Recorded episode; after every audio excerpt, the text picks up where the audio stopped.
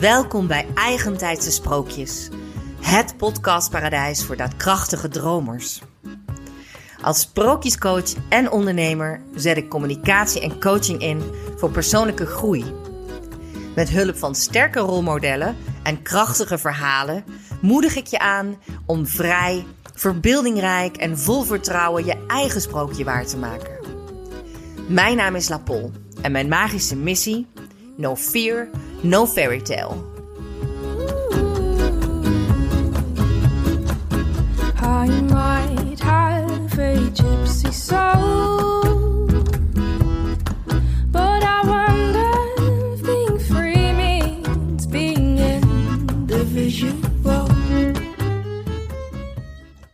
Hartelijk welkom bij Eigentijdse Sprookjes. En naast mij op de bank zit weer een ontzettend leuke vrouw. Ik laat je gewoon al even hallo zeggen. Hallo. Dit is de stem van Myrtel Gommans. En Myrtel Gommans eh, ken ik persoonlijk overigens uit een periode dat we allebei in een soort koor zaten. Zal ik maar even zeggen, theaterkoor, body. Oh ja, body. Lang geleden, hè? Heel lang geleden. Ja, en eh, daarna is, eh is uh, Myrtle is ook eigenlijk wel herboren. Daarom zit ze ook hier op de bank uh, met haar bijzondere verhaal. Uh, maar even een korte introductie. Uh, op dit moment um, organiseert Myrtle onder andere het podium Deel je verhaal. Wat inmiddels ook al een landelijke vertakking heeft. Hè? Klopt dat? In Tilburg, ja. In Tilburg. Het is een verhalenpodium waar mensen gewoon hun verhaal kunnen vertellen op hun manier. Een beetje à la TEDx qua, er zijn wat regeltjes, maar ook weer niet, heel te, niet al te veel. Um, dat is één. Ten tweede ben jij, uh, begeleid jij veranderprocessen binnen met name zorgorganisaties. Dus ik knikt op de bank. Ja, klopt. en um, ten derde ben jij sowieso mens. Ja, dat zei ik dan straks. Nou, wie ben je, mens? Ja. en dat tekent jou ook wel, vind ik. Uh, jij bent, um, naar mijn idee, een hele sociale vrouw. Je bent echt een verbinder. Um, maar ik heb jou vandaag specifiek gevraagd, uh, um, en ook voor deze podcast, omdat uh, ja, jij hebt eigenlijk een bijzonder transformatieverhaal. Ja, want als, je het hebt over, als ik het heb over eigentijdse sprookjes, dan, dan zijn dat eigenlijk ook wel een soort heldinnenreizen. Hè? Je, je, je begint ergens, je wordt geroepen door het leven, je maakt iets mee, je komt daar gelouterd uit en je wordt herboren. En dat verhaal, hè, dat ga jij vandaag um, vertellen, of tenminste dat proberen wij uh, met z'n tweeën te gaan vertellen. Dus um, ik vraag ook altijd... Uh, Waar begint voor jou uh, jouw sprookje, of waar begint jouw held, helden- of heldinnenreis in jouw leven? Ja, um, nou ik denk dat er meerdere heldinnenreizen uh, zijn. Uh, en de eerste, denk ik, start al in mijn, in mijn tienerjaren, maar bewust startte dat na mijn burn-out. Um, Eigenlijk in de meest, zwarte, de meest zwarte periode ben ik het meest dankbaar. Zo moet ik het zeggen. Ik ben het meest dankbaar voor de meest zwarte periode in mijn leven. Want op dat moment dacht ik, er is geen weg meer terug.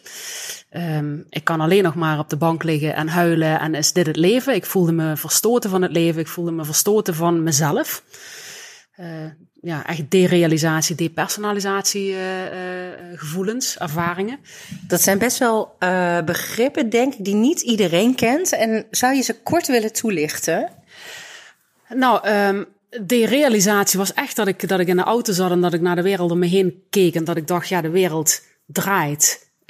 en um, daar gebeurt van alles, maar ik ben daar geen onderdeel van. Dus het was echt alsof ik letterlijk als vanaf een afstand naar de wereld keek om me heen, waar van alles speelde. Um, en depersonalisatie was letterlijk dat ik me niet meer goed in mijn eigen lijf voelde, in mijn eigen persoon, dat ik ook niet meer wist wie ik, wie ik was. En een, een praktisch voorbeeld was ook dat ik bij een vriendin op de bank zat um, en dat ik wist dat dat een hele goede vriendin was en dat hij het beste met me voor had. Uh, en dat daar een gesprek was en dat ik uh, na drie zinnen dacht, wat was ook alweer de eerste zin? Dat ik, uh, dat ik gewoon hele gesprekken niet meekreeg. En dat ik letterlijk het gevoel had dat er een bubbel om mijn hoofd zat. Waardoor ik ook daar in, wel in die kamer, alsof ik zelf in, die, in mezelf zag zitten met een bubbel om mijn hoofd, in die kamer, wist dat daar liefde voor me was, maar het niet voelde en er geen onderdeel van was. Ja. Want je realiseert je dat. Wat heb je gedaan? Om daaruit te komen. Of, eh, Nou, oh, in eerste instantie misschien ook heel praktisch. Want misschien schrik je dan van jezelf. En je hebt dan zo'n eerste keer zo'n ervaring dat je denkt. Misschien denk je ook nog niet meteen. eh, er is iets aan de hand, lijkt mij. Ehm, hoe, hoe is dat gegaan dan bij jou? Nou ja, ik wist wel dat er wat aan de hand was, omdat ik van het een op ander moment letterlijk ben ingestort. Waardoor ik alleen nog maar kon huilen en, eh, ehm, en thuis kon, kon zijn. Ik kon nog niet meer wandelen met de hond. Dus eh, heel fysiek, ik kon nog geen koffie meer zetten. Echt elke stap van koffie zetten ging door me heen. Moest ik over nadenken. Ja, dat, is, dat vind ik nog steeds een hele rare situatie als ik daaraan terugdenk. Dat ik echt dacht van, oké, waar staat het koffiezetapparaat? Ehm, dan stond ik voor het koffiezetapparaat en dan dacht ik van, oh, daar moet water in. Maar, ehm, oh ja, water, kraan. Maar echt zo elke stap dus koffie zetten werd een exercitie van wel honderd handelingen. En dat, je, dat ik ook op dat moment, ik weet nog dat ik daar stond en dat ik dacht, ik heb ooit heb ik koffie gezet en tegelijkertijd gedacht, ik moet de hond eten geven en ik eh, eh, moet nog dit doen en dat doen. En dat ging allemaal samen, maar in mijn hoofd was er kortsluiting. Dus er ging maar één stap voor, ja, één stap achter de andere. Hoe, hoe lang heb je daarin gezeten in die periode? dat ik deze heftigheid een aantal maanden. Ja, deze heftigheid echt een aantal maanden. En eh, als je zegt, wat heb je gedaan? Ja, ik ben ook in therapie gegaan. En dat klinkt heel raar, maar wat ik vooral heb gedaan is eh gehuild. Alsof ik mezelf moest zuiveren. Nou, dat klinkt helemaal niet raar trouwens. Ik, en ik denk ook dat mensen die een burn-out hebben of hebben gehad, dat echt herkennen. Dat je in eerste instantie alleen maar kunt huilen. Alsof je echt alles eruit moet huilen wat er, ja. Ja, letterlijk, ja, huilen, slapen, eh, wezenloos, wezenloos zitten. Ja, ik weet niet hoe ik het anders moet, eh, moet noemen. En mijn hersens, ja, eh, alsof mijn hersens ook echt overuren hadden gedraaid. Dus het was ook, mijn hoofd werkte gewoon niet meer mee. En mijn lijf werkte ook niet meer mee. Dus mijn hoofd deed niet wat het moest doen qua gedachtegang. Ik kon totaal niks meer volgen en geen ver- verbanden leggen, verbindingen leggen, gesprekken aangaan. Maar ik kon ook letterlijk niet lopen. Dus, dus ehm, ja, vooral rust genomen in die eerste maanden.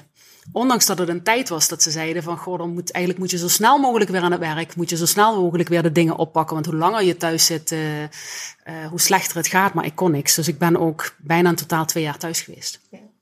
Want op een gegeven moment maak je dan vorderingen, zeg maar. Wat, Ja. wat, ehm, en misschien, ik bedoel, we zouden waarschijnlijk een uur überhaupt over deze periode kunnen praten. Maar kun je misschien een paar stappen aangeven wat jij je langzaam begon te beseffen en wat voor dingen je anders bent gaan doen vanuit die burn-out? Nou, wat ik in die burn-out ben gaan beseffen was dat ik... ehm, ik ehm, wat ik zei, hè, dat huilen was nodig. Want het was niet dat ik nooit gehuild had. Maar het was wel dat ik mezelf min of meer niet had toegestaan om te huilen. En het huilen staat metaforisch gewoon voor alle... Ik had me niet toegestaan dat eh, wat dingen met me deden in het leven. Dus ik had eh, een voorstelling gemaakt van hoe ik met de dingen om moest gaan. Ja, vanuit dingen, van, zoals ik het geleerd had bijvoorbeeld. Hè. Eh, ik- een- ik ben een van de eh, vrouwen die vroeger geleerd kreeg... je moet je eigen boontjes doppen. Hè, mijn lichting is een van de eerste lichtingen. Hè, dat je niet meer afhankelijkheid... Hè, die afhankelijkheid van de, man, hè, van de Ja. partner... dat was not done. Nee. Zo ben ik ook echt opgevoed. Van, goh, hè, zorg voor je eigen inkomen. Zorg voor je, hè, je echt je eigen boontjes doppen. Word niet afhankelijk van een man. Ehm, en dat, dat heeft zich. En ik, ik heb ook een hele krachtige moeder als voorbeeld. eh, eh, die. eh, ja, wat er ook gebeurde, het leven gaat door. Eh, en ondertussen gebeurde er natuurlijk wel alles in mijn leven. Maar op de een of andere manier hadden die boodschappen zich in mij op, op die manier genesteld. Dat alles wat er gebeurde, ik dacht: oké, dat gebeurt, maar ik moet door. Ja. Dus dat ik dat gevoelsmatig niet doorleefde. Dus het gebeurde wel en ik moest ook soms wel huilen. Maar echt doorleven van wat, het, wat iets dat gebeurde met me deed, deed ik niet. Dus iedere opmerking die iemand maakte die me kwetste, ja, die kwetste enorm. Maar naar buiten toe, oh, dat doet me niks, ik ga gewoon door. Ja. Op het moment dat er iets met een, eh, met een eh, mijn broer was ziek in die tijd, nou ja, ik moet de sterke zijn, dus dat gaat door. Eh, op het moment dat er op het werk iets gebeurde wat niet fijn was, hè, dat een collega zei, Mertel, eh, dat, dat heb je niet goed gedaan. Hè, dus dat kan in hele kleine dingen zitten tot in grotere dingen in mijn leven. Nou, oké, ja, dan voelde ik dat me dat kwetste, maar ondertussen dacht ik, oké, weer door. Ja. Maar- wa- Want dat wordt wel ergens opgeslagen en dat, dat doet ook iets met jou. En dat wilde ik dus niet. Dat is dat stuk van niet doorleven. Ja. dat sloeg zich allemaal op in mijn lijf. En ik dacht dat het, dat het hartstikke goed met me ging en dat ik sterk was en dat ik de dingen deed. Maar ondertussen waren er allerlei kwetsures die daardoor net veel groter werden. Want een één simpele opmerking van iemand hè, die mij kwetste, werd natuurlijk hartstikke groot. Juist doordat ik niet voelde van, oh, dat heeft me geraakt. En dat mag me raken. Ja. Hè, en dan mag ik van van slag zijn. Of, eh, en niet dat je dan eh, eh, een slachtofferschap moet, eh, moet schieten. En dat is iets wat ik daarna leerde. Hè, maar ik, het gevoel dat iets me raakte, precies dat, gaf mij het gevoel, oh, dan ben ik slachtoffer. Maar ik, ik wil geen slachtoffer zijn in mijn leven. Ja. Ik ben geen slachtoffer, dit gebeurt door. Het leven heeft allerlei vervelende zaken. Ik kan het aan. Ja. En dat is wel wat ik geleerd heb. Er is, hè, slachtoffers, er is niks mis met je slachtoffer voelen met momenten. Ja. Nee, dat is, kan soms heel helend zijn, juist. Hè, en dat betekent niet dat ik, maar dat is natuurlijk het leerproces daarna. Dat betekent niet dat ik daarin moet zwelgen en daarin moet blijven hangen. Ja. Dat betekent alleen maar dat ik mag voelen dat iets me raakt, of dat iets me kwetst, of dat ik iets niet fijn vind, of dat iets me pijn heeft gedaan. Ja. En dat dat oké is. En pas als ik het voel en dat ik dat eh, ja, echt in mijn lijf ook mag voelen, dat het daarna ook weg is. Ja. Ja, precies. Want dat zou ik ook in zekere zin geen slachtofferschap noemen. Eh, Meer de reactie die je erop geeft maakt of je wellicht een slachtoffer, je een slachtoffer voelt. Want je bent het ook nooit. Hè, Maar of je dat voelt. Nou ja, je bent het ook nooit. Ik bedoel, als jij eh, verkracht wordt of weet ik wat, dan ben je op dat moment gewoon echt een slachtoffer van iemands daden. Hè, maar uiteindelijk in je verwerkingsproces en eh, uiteindelijk wat je daarmee doet met die ervaring, dat bepaal je zelf. Precies. Precies. Ja, dat is, hè, blijf je erin hangen. Van, oh, dit is mij aangedaan en daarom eh, eh, kan ik niks meer aan het leven. Hè? Of eh, dit is mij aangedaan en dat doet me eh, pijn. En, ehm, en misschien gaan sommige dingen van pijn ook wel nooit weg. Hè? Maar dat, en dat mag. Hè? Maar dat hoeft me niet te belemmeren om in het hier en nu hè, niet het beste ervan te maken en niet een fijn leven te maken. En zelfs nog meer dat ik voel, wat heb ik dan nodig op dit moment? Ja. toen mijn vader overleed en ook toen mijn broer overleed, toen ben ik vlak daarna weer gaan werken. Dat was na de eh burn-out. Dus dan had ik dat eigenlijk net, eh, eh, eh, had ik dat hele proces doorstaan. En echt na de eerste dag dat ik ging werken, overleed mijn broer. En ik weet dat mensen dachten, oh, die zien me nou nooit meer terug. Die gaat weer, die valt weer terug in een. Die gaat weer hartstikke onderuit. Want ze is net terug van... van eh, terwijl, ja, na de begrafenis was ik er weer. En dat, was het, dat is voor mij echt het grootste verschil geweest. Ik stond er en ik liet zien dat, het, dat ik verdrietig was met momenten. Dat me dat kon overvallen. Dat ik mijn broer miste. Maar ik was niet de hele dag verdrietig. Nee, dat overviel me met momenten. En andere momenten zei ik, hey, weet je, dit is ook het leven. En ik vind het net heel fijn om nu onder de mensen te zijn. Ja. En weer van betekenis te zijn. En te kunnen werken. En ja, onderdeel van het leven te zijn. Dus het mocht er gewoon allemaal zijn. Ja. Is dat ook wat je, zeg maar, de grootste verandering überhaupt van die periode geweest? Want Ja. eh, ja. Ik mag het nu niet weten. Ik mag het som, ik mag, het mag me te veel worden. Ik mag boos worden. Ik mag verdrietig zijn. ik hoef niet meer de eh, schijnbare, perfecte, sterke vrouw te zijn die alles onthoudt, die voor iedereen het beste wil. eh, en en eh, ondertussen denkt dat ze het dus nooit goed genoeg doet. Ja, nou, ik denk dat, dat dat wat je net nu beschrijft, dat is zo herkenbaar volgens mij voor zoveel vrouwen. Waars- Waarschijnlijk ook voor heel veel mannen op hun manier. Hè, maar dat is volgens mij echt zo'n menselijke, archetypische ervaring die we allemaal hebben en waar we doorheen kunnen gaan, moeten gaan eh, en, en gelouterd uit kunnen komen of als een veranderd mens. Hoe zie jij dat? Ja, dat, dat ja. Ehm, nou, want ik wilde dat nog aanvullen. Wat ik zelf dus merk, is dat ehm, van tevoren wilde ik vriendelijk zijn voor mensen. Maar omdat ik zeg maar niet mezelf als uitgangspunt nam, hè, van wil ik dit of hoe voelt dit of wat doet dit met me. Maar de ander zei ik ja, maar bedoelde ik nee. Ja. Dus eigenlijk was ik vaker veel minder vriendelijk Dan je deed. dan dat ik deed. Want ik, ik deed dingen omdat ik vond dat, ik, dat het moest, maar niet omdat ik daar dan ook echt voor gekozen had. Ja. En dat vind ik wel die weg om te gaan. Dat je, ehm, ja, om da- daarbij uit te komen bij jezelf. Ja, dat is wel mooi, want ik moet aan het woord de vrije wil denken. En de religieuze context hadden ze het altijd over, hè, en dat was vrij abstract voor mij. Maar ineens denk ik, dat is onze vrije wil. Ja, en dat, alleen wij voelen die vrije wil niet altijd. Want Nee. we zitten vast in het norm- en waardepatroon hè, van, van onze opvoeding, van de, in de buurt waar we, hè, de- waar we opgroeien, de scholen waar we terechtkomen, nou ja, leermeesters, wat, wat dan ook. Hè. De- iedereen heeft een norm- en waardepatroon en daar waar we opgroeien krijgen we dat mee. Ja. En ik denk dat dat ieders weg is om op een gegeven moment te ervaren van, goh, ik heb iets meegekregen in mijn rugzak, hele mooie dingen. Maar geldt dit ook wel allemaal voor mij? Ja. Vind ik ook wel dat dit allemaal voor mij geldt? Hoe kijk ik? En hoe zie, bezie ik de wereld? En past dan de manier waarop ik ben opgegroeid vanuit die verschillende perspectieven ook echt bij mij? Ja. En dan zul je zien dat dat voor een gedeelte wel is en voor een gedeelte niet. Eh, als je heel katholiek bent opgevoed, past dat geloof wel bij je. Wil jij zelf ook dat katholieke geloof blijven uitvoeren? Sta je erbij stil dat je er een keuze in hebt? Of leef je het leven omdat je het zo geleerd hebt? Ja. Sta je erbij stil? Eh, Even in mijn geval, ik kreeg mee van je moet je eigen boontjes op, je moet vooral sterk zijn. En eh, het gaat niet over de boodschap die mijn ouders of, of de omgeving heeft meegegeven, maar wat ik ervan gecreëerd heb. Hè? Dus hoe ik het geïnterpreteerd heb en, en omgezet heb in mijn leven. Uiteindelijk moest ik het besluit maken van ja, moet ik altijd sterk zijn? Moet ik altijd alles aankunnen? Mag ik nooit afhankelijk zijn van een ander? Ja. En dat ging echt ver, hè? want we hadden het er net even over. Maar ik ga nu voor het eerst in mijn leven trouwen. ja. Yay! Jee, het, spro het sprookje. Sprookjeshuwelijk! Maar dat is echt, dat is, Ja. ik heb me nooit op die manier durven te binden.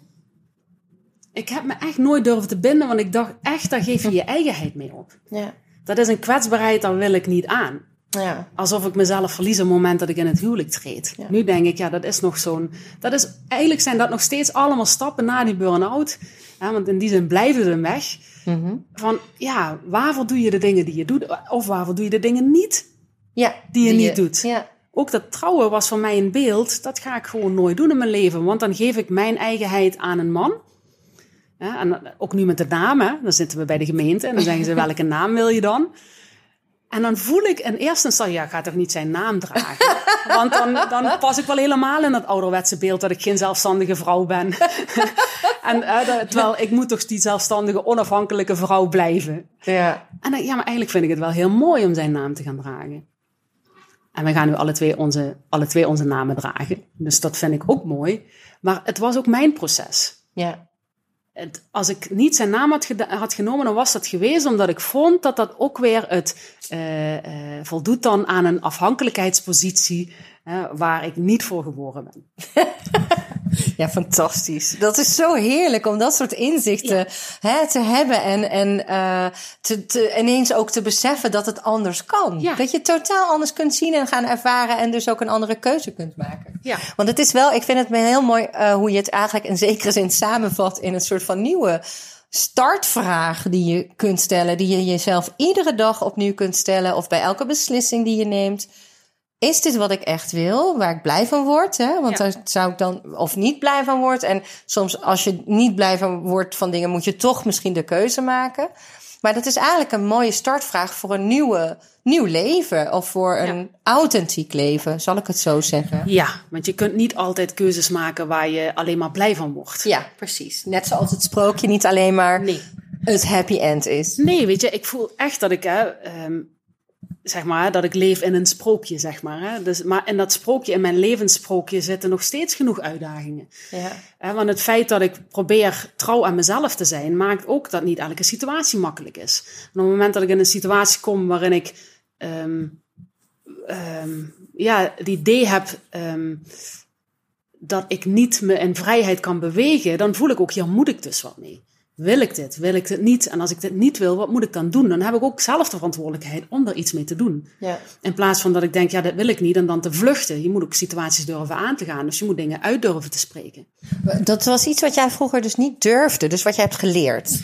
Ja, en dat vind ik nog steeds wel lastig. Aan de ene kant leek ik heel daadkrachtig en heel, eh, eh, een hele harde vrouw. Maar als het op mezelf aankwam, en dat is nog steeds wel lastig. Want ik heb altijd wel een reden waarom de ander zich gedraagt zoals die zich gedraagt. En dat is dan een soort excuus waarom ik dingen toesta voor mezelf. Ja. Begripvol zijn. Begripvol zijn. Ja. Maar daarmee ga ik wel voorbij aan mijn eigen behoeften. Ja. Dus het is nog steeds een uitdaging om echt voor mezelf op te komen. Het is nog steeds een uitdaging om echt te denken, ja, wil ik dit wel? Ja. En als ik dit niet wil, wat moet ik dan doen? En dat komt er echt nog steeds niet altijd op zijn meest handige manier uit. en dan zie ik het gebeuren, dan zie ik hoe ik het oppak en dan denk ik, Myrtel, je had het anders voorbereid dan hoe je het nu daadwerkelijk doet.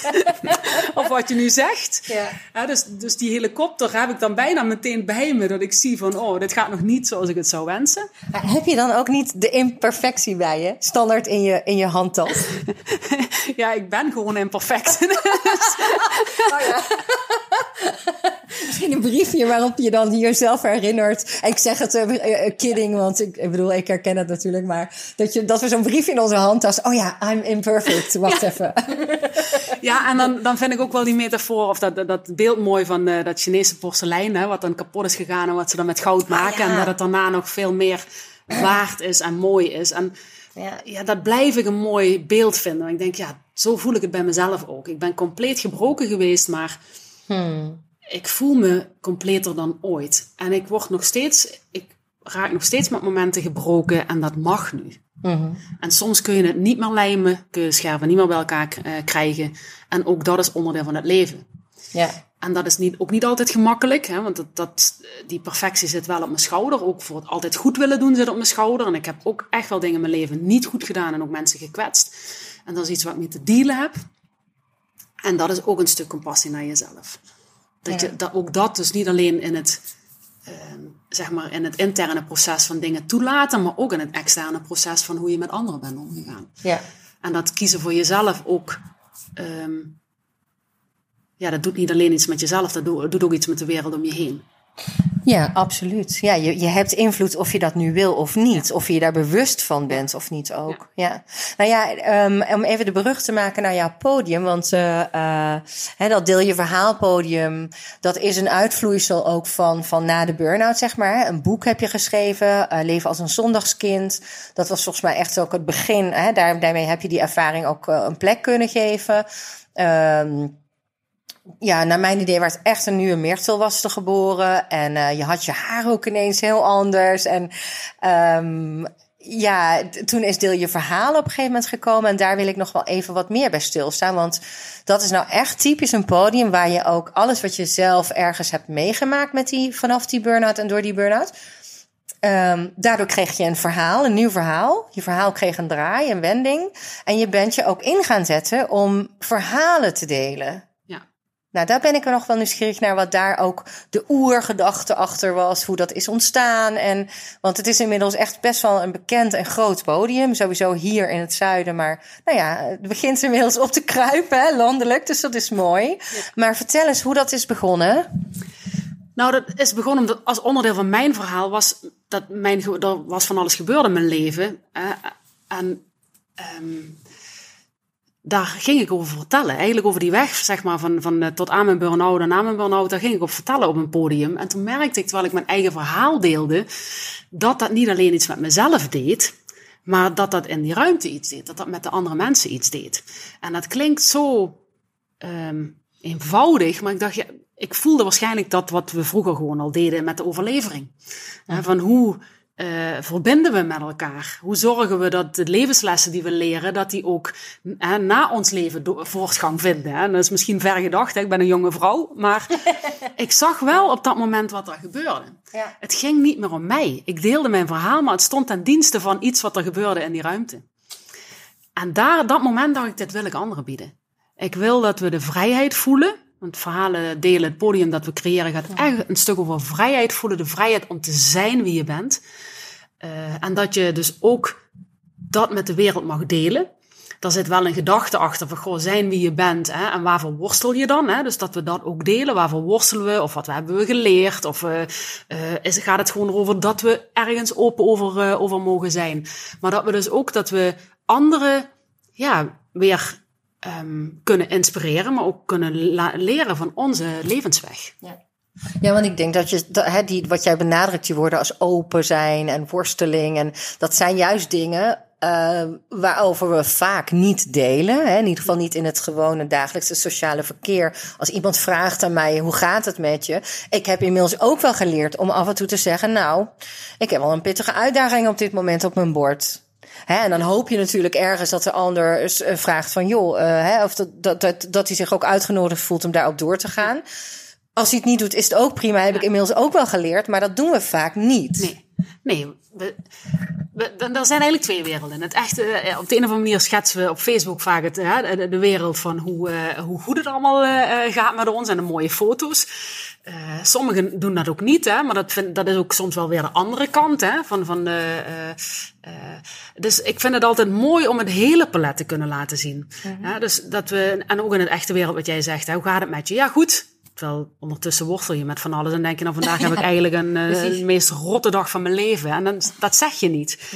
Nou hoeft dat ook niet altijd. Hè. Je hoeft niet altijd, je kunt ook je moment kiezen. Hè. Je kunt ook je mensen kiezen waarvan je zegt, het gaat Nou, wel of niet goed. Dat, dat is trouwens wel heel belangrijk hoor. Ja. Want niet iedereen kan erop reageren. En soms heb je het nodig om een hele fijne reactie te krijgen. Ja, of een, precies. En, en dan is het heel belangrijk bij wie je dat doet. Precies, dus het is ook geen eh, ehm, zeg maar eh, eh, opening om te zeggen je moet altijd overal maar heel open zijn en je hart luchten. Ja. Je shit op straat Ja, gooien. je shit op straat gooien. Het, gaat, het is inderdaad geen vrijbrief om de vuile was, hè, maar altijd overal eh, eh, te hangen. Het is vooral ook denk ik een ehm, het besef naar jezelf dat je vuile was hebt om even dat. eh, ja, en dat, het, dat het leven dus niet altijd mooi is. Ja. En dat je dat wel mag delen. En dat het juist op het moment dat je deelt, dat je er ook achter komt dat je er niet de enige in bent. Ja, dat is echt zo'n belangrijk iets. Ja. Dat dat gevoel van die gemene deler, van ik ben niet de enige die dit meemaakt. Ja, precies. En dat, is, dat zeggen wij bij het podium. Hè. Bij het podium zeggen, geven mensen wel een, een stuk uit hun leven. En dat delen ze op het podium. komt ook nog op YouTube. Hè. Dan zeggen mensen ook, waarom moet dat op YouTube? Nou, dan zeggen wij ook, dat is van ons niet het doel dat ieder mens zijn verhaal op YouTube gaat delen. Hè. Ieder, hè, dat ieder mens dat gaat doen. Maar dit zijn de ambassadeurs van de openheid. Om eigenlijk aan te geven van, goh, eh, hè, schaam je nou niet. Hè, kijk ook zelf naar wat je, wat je hebt meegemaakt en hoeverre je dat bepaald heeft. Hè, wat voor normen, waarden, patroon je hebt meegekregen of overtuigingen. Of, en in hoeverre je daar achter staat of niet achter staat. Dus het is, en zij zijn de ambassadeurs van die openheid voor die weg. Maar dat wil niet zeggen dat dat podium ook jouw weg is. Ja. Het wil wel eerder uitnodigen om kijk eens naar jezelf. Hè, hoe, eh, waarvoor doe jij de dingen in jouw leven die jij doet? En eh, zijn er dingen waarover je je schaamt? Of eh, die je niet alleen schamen, ook in positieve zin, die je niet deelt met de ander? Of ook, eh, zeg maar, faillissement. Hè? Want er zijn ook wel vaker dat mensen zeggen, het gaat alleen maar over problematiek van, goh, hè, zware ziektes. Of nee, het gaat er ook om dat je een bedrijf wil proberen op te zetten. En dat het misschien niet altijd even soepel gaat als dat, het, als dat je dat wenst. Eh, of dat het net wel helemaal goed gaat. En dat je denkt, wow, dat succes overvalt me. Ik, Ja. Kan ik wel met dat succes omgaan? Dat, dat kan ook heel kwetsbaar zijn. En, enorm kwetsbaar zijn. en zeker in een land waar we ten eerste gewoon moeten doen. Want dan ben je al, eh, wat is normaal genoeg? Of zo, hè? Dan ben je al gek genoeg. Dan, anders loop je naar je schoenen. Ook dat, ja. Snel verwaand gevonden worden. Of eh, eh, de jaloezie opwekken van mensen die niks hebben. Hè? Dat schamen we ons dan voor. Of, ja. Geld vragen als vrouw even, hè? Eh, fatsoenlijk bedrag vragen voor, eh, eh, voor de dingen die je doet. Toevallig stond het afgelopen week ook weer in het nieuws, hè? Dat we als vrouwen toch nog steeds moeilijk vinden om, eh, eh, ja, om te zeggen van, goh, hier ben ik goed in. En dit doe ik. Ja. En dat doe ik tegen dat bedrag en niet Ja. tegen dat bedrag. Ik merk bij mezelf ook. Ik doe het wel. Hè, dan denk ik, ja, ben ik de hè, boel niet aan het bedriegen? hè? Het imposter syndrome, hè, zeggen ze dan ook. Hè? Het bedriegersyndroom. Ja. Nou, dus zeg maar echt vanuit allerlei invalshoeken gaat het erom van, goh, waarvoor doe ik de dingen die ik doe? Waarvoor zeg ik de dingen die ik zeg? Eh, hoe leef ik eh, eh, op dit moment? En ja, hoe staat dat in verhouding met hoe ik het geleerd heb of hoe de maatschappij in elkaar zit? En is dat dan ook waar ik, en niet alleen ik, want we leven in verbinding met de anderen, maar waar we dus ook als maatschappij dan gelukkig van worden. En als je het hebt over het podium, dan was er een tendens, of is er een tendens dat we toch steeds maar allemaal achter onze eigen vier muren leven. Er zijn ook heel veel mogelijkheden dat we aan de ene kant natuurlijk wel in verbinding staan met de anderen, maar via internet, hè, via digitale wereld. Dus echte verbinding, ja, dat, dat is toch nog een ander verhaal, vind ik. En dat podium ja, wil daar ook wel iets van een... ehm, ja, motor of zo, zei van ja, of in ieder geval, en ook, ook weer een verbindende factor in het daadwerkelijke fysieke contact, bij elkaar komen, de verhalen van je medemens horen. Hè, dan denken van, hé, hey, dat vind ik een interessant iemand of een bijzonder of daar herken ik iets in. Letterlijk mensen met elkaar in, eh, in verbinding eh, brengen. Om ook, ehm, ja, om achter die voordeur uit te komen, letterlijk eigenlijk. Ja, het doet inderdaad wel wat. Want je gaat toch eh, op het moment dat je je medemens kent en dat je er zelfs je hart voor opent, dan ga je niet zomaar ehm, ja, ze uitschelden of ze bedriegen of weet ik wat. Dus we, ja, in theorie zou je denken, we krijgen toch een iets socialere wereld. En eh, dat zie ik in ieder geval op zo'n avond ook. Ik ben twee keer geweest of drie keer geloof ik. Ehm, eh, ik zou veel, veel liever nog vaker komen. Maar ja, ik, wat ik in ieder geval heb gemerkt is dat ze op zo'n avond ook echt letterlijk de openheid er is. Dus dat de drempel om iemand aan te spreken heel laag is. En volgens mij zijn er door het podium ook weer heel veel nieuwe mooie verbindingen ontstaan. Ik zie ze. Dat is, dat is echt, vind ik heel bijzonder. Ja, dat, dat, je, ik zie gewoon de verbinding ontstaan. Ik zie hoe mensen op elkaar reageren die elkaar van tevoren nooit, nooit Ja. gezien hadden. Ja. En die daarna die, die ja, via het podium of door in de zaal als publiek te zitten of door eh, de- samen spreker te zijn, die eh, connectie met elkaar maken. En dan, eh, ja, en dat is alleen maar wat ik op Facebook zie. En Facebook is natuurlijk niet de wereld, maar zelfs Ja. daar zie ik het, zie ik het ontstaan. Ja. Dus ehm, ja, en wat jij zegt, die openheid voel je ook op dat moment. En ook wat je, wat jij zegt, ehm, als je met iemand gaat praten en als je echt interesse hebt in de ander, hè, eh, in hoe dat leven van die ander eruit ziet, dan is het zo moeilijk om dan nog alleen maar boos op iemand te zijn. Ja. Of alleen maar vanuit vooroordelen te kijken. Ja. En dat is toch wat het doet op het moment dat we naar elkaars verhalen gaan luisteren. Ja. Ik Ja, kan, dat, is, dat is echt ook de waarde van verbinding. We zijn hier niet alleen. Hè? Ik, ik, ik zeg altijd van als we alleen eh, door het leven hadden gemoeten, waren we wel op een eiland geboren. Ja. Zonder andere mensen om ons heen, als dat de bedoeling was geweest. Maar ik herken ook wel, ehm, hè, want ik, ik, ik vind het ook nog steeds heel moeilijk om kwetsbaar te zijn. En soms ligt die kwetsbaarheid gewoon in zeggen hoe goed ik ben of hoe, hè, hoe fantastisch ik mezelf af en toe vind. Eh, soms ligt het juist in, ehm, in, in, in het verdriet toelaten of. of ehm, eh, toege- toegeven dat ik fout zit. Oh man, dat is zo kwetsbaar. Eh, maar wat ik merk, iedere keer ehm, als ik dan. Ik word bijna gedwongen om, om andere mensen op te zoeken om af en toe mijn shit mee te delen. Want vroeger kon ik het verbergen, dat kan ik inmiddels niet meer. En wat het me altijd oplevert, is verbinding. Dat ik dus een luisterend oor naast me heb of iemand die me even, die inderdaad zegt, joh, eh och man, je moest voor, hoe- weten hoe ik er vorige week bij zat, of vorige maand, of vorig jaar. Ja, en dat, dat doet zoveel inderdaad met je als je dat naast je hebt even. En uh, dus de waarde daarvan, ja, voor mij is die heel helder in ieder geval. Kom jij mensen tegen die daaraan twijfelen, ook aan de waarde van het sociale gebeuren, van het delen met elkaar? Die daar heel sceptisch bijvoorbeeld ook in zijn? ja, nou, wat ik vooral hoor is natuurlijk dat mensen sceptisch zijn en die vuile was buiten hangen. Ah, ja. En dat eh, openheid niet gelijk staat aan kwetsbaarheid. En dat is ook zo. Ja, dus dat is ook eh, wat ik echt wil toelichten. Het gaat niet om dat je overal je shit moet droppen. Nee. Het gaat er vooral om inderdaad dat je zelf de momenten uitkiest en de situaties en de personen uitkiest. En uh, waarin je um, eerlijk durft te zijn over wat je denkt of wat je voelt. Of waarom je reageert zoals je reageert als je daar zelf al zicht uh, op hebt. Ja. Ja, dus de eerste openheid is al de openheid naar jezelf om te onderzoeken van hey, wat voel ik en wat denk ik en waarom doe ik de dingen die ik doe. Dus dat is de eerste openheid. Dus die verbinding zit al in de verbinding met jezelf, wie je bent als mens. En als je de verbinding met jezelf hebt en daar open over durft te zijn op de momenten waar jij voor kiest, dan voel je die verbinding ook met de ander. Wat jij ook zegt, dan zoek je bewust iemand op Ja. waarvan jij weet, daar kan ik nu terecht, bij die kan ik dat delen. En dan voel je die verbinding. Mhm. En wat ik zei, dan, hè, en het derde stuk is dus dat podium. Dat is veel, maar dan heb je vaak het verhaal van een stuk doorleefd. Ja. En dan zeg je, ik deel dit op een podium omdat ik zie dat daar een rode draad in is, dat meer mensen hiermee worstelen. En dan vertel je dat om op die manier misschien ergens iemand die dat hoort in die zaal of die dat ziet op YouTube, die dan denkt, hé, hey, dat heb ik ook. Mm -hmm. verhip. Dus het werkt mee aan bewustwording, aan Ja. een stuk uh, herkenning, aan een stuk erkenning voor die ander. En die kan dan ook weer die weg bewandelen wellicht van, hé, hey, ik heb dat ook, maar durf ik dat wel te delen met iemand? En Ja. met wie dan? Misschien met mijn partner. Ja, ja, ja, ja, ja, met iemand die veel dichter bij hem of haar staat. Ja, in plaats van. Want ik moet ook zeggen, de waarde van het delen zelf, voor jezelf. Hè, het heeft waarde natuurlijk voor anderen in de zin van de herkenning, de erkenning. Ja, voor jezelf heeft het ook ont- ontzettend veel waarde. Hè, want uh, jij doet ook een terugkomstserie. Jij, uh, ik heb op jouw podium gestaan, net als veel mensen. En jij bent op een gegeven moment teruggekomen om te vragen van wat heeft die ervaring met je gedaan. Nou, en toen, hè, daar bestaan ook filmpjes over. Kunnen mensen gewoon googlen en vinden. Uh, uh, en ook trouwens op je eigen website, die we straks nog even gaan noemen. Maar um, het, het, het delen van dingen, het benoemen van dingen, het uitspreken van dingen haalt al iets af van de lading. Het maakt een bepaalde weg vrij. Uh, hè, die zelfexpressie is ook een factor die heel erg belangrijk is. Ja, en jij zei dat destijds ook. Op het moment dat je na gaat denken over wat je wil vertellen, Ben je ook wel bewust van, goh, wat heb ik, wat wil ik wel vertellen? Wat wil ik niet vertellen? Wat is eigenlijk de kern van het verhaal wat ik wil vertellen? En we hebben allemaal meerdere verhalen. Hè. Er is niet één verhaal en dat is ook het verhaal dat we creëren. Hè. Dus het Ja. gaat ook niet, vind ik ook nog wel belangrijk om te noemen, niet over waarheidsvinding.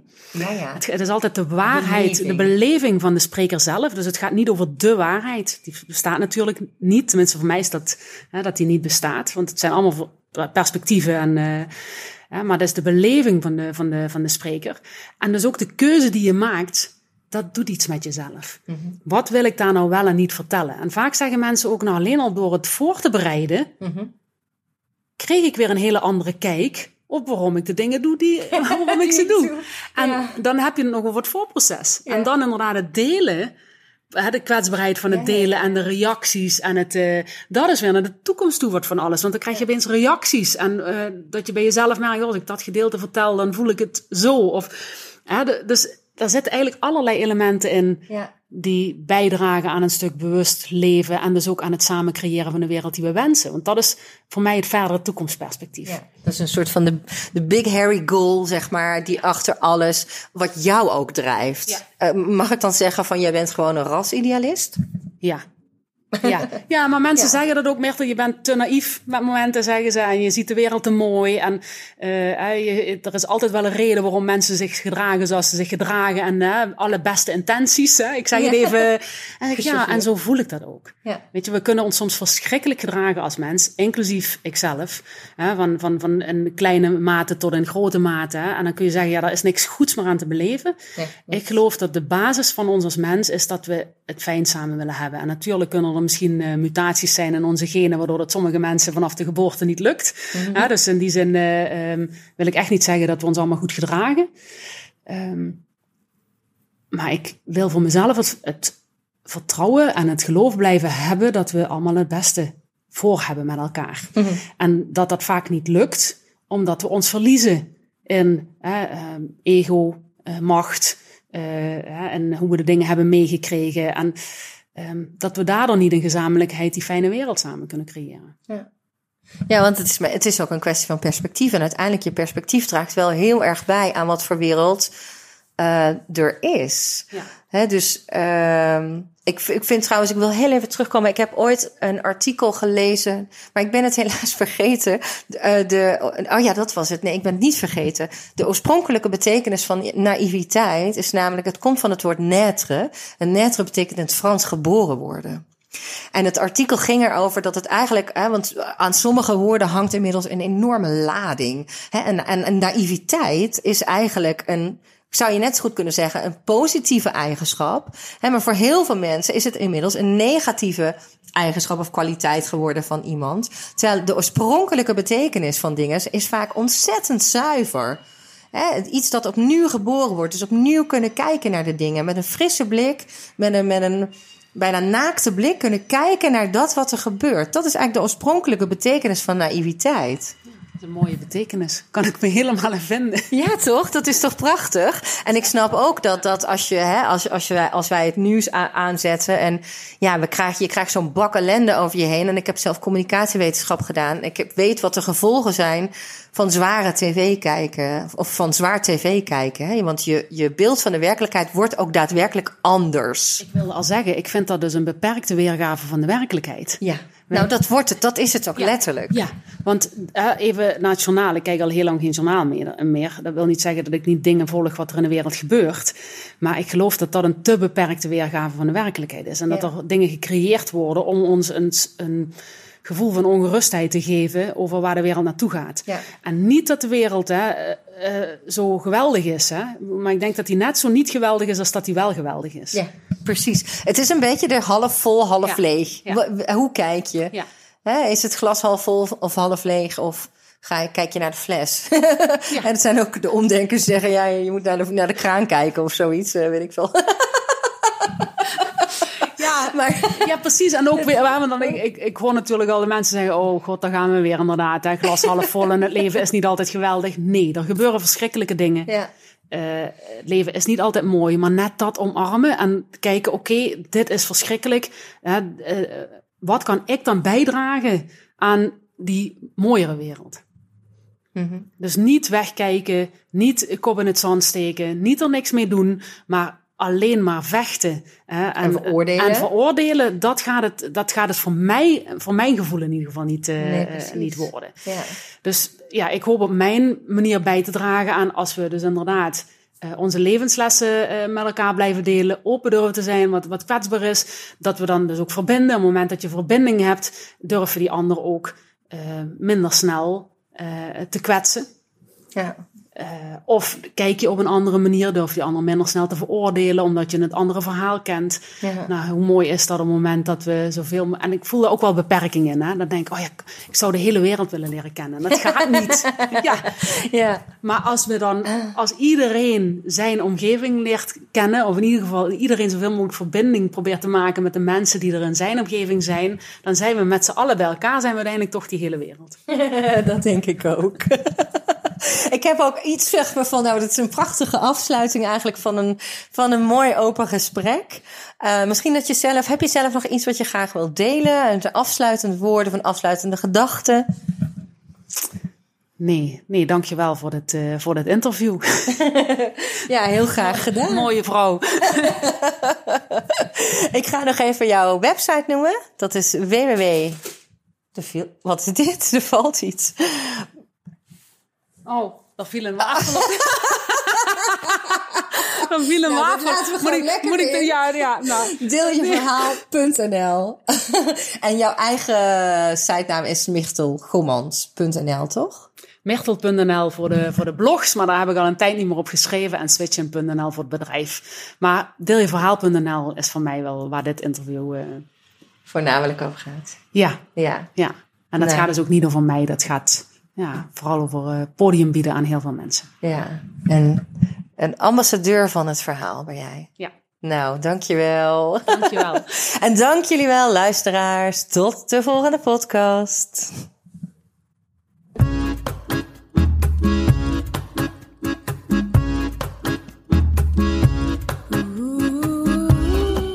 Wiebelend of wijfelend. Krampachtig of krachtig. Het maakt niet uit hoe je het doet, als je maar gaat voor je dromen. Maar lieve luisteraar, voor deze podcast is het dit. Volgende keer heb ik een nieuwe gast. Voor nu wil ik je bedanken voor je tijd en voor je aandacht.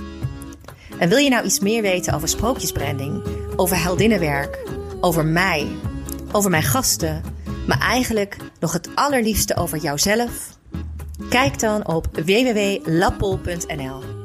Tot de volgende podcast. I might have a gypsy soul.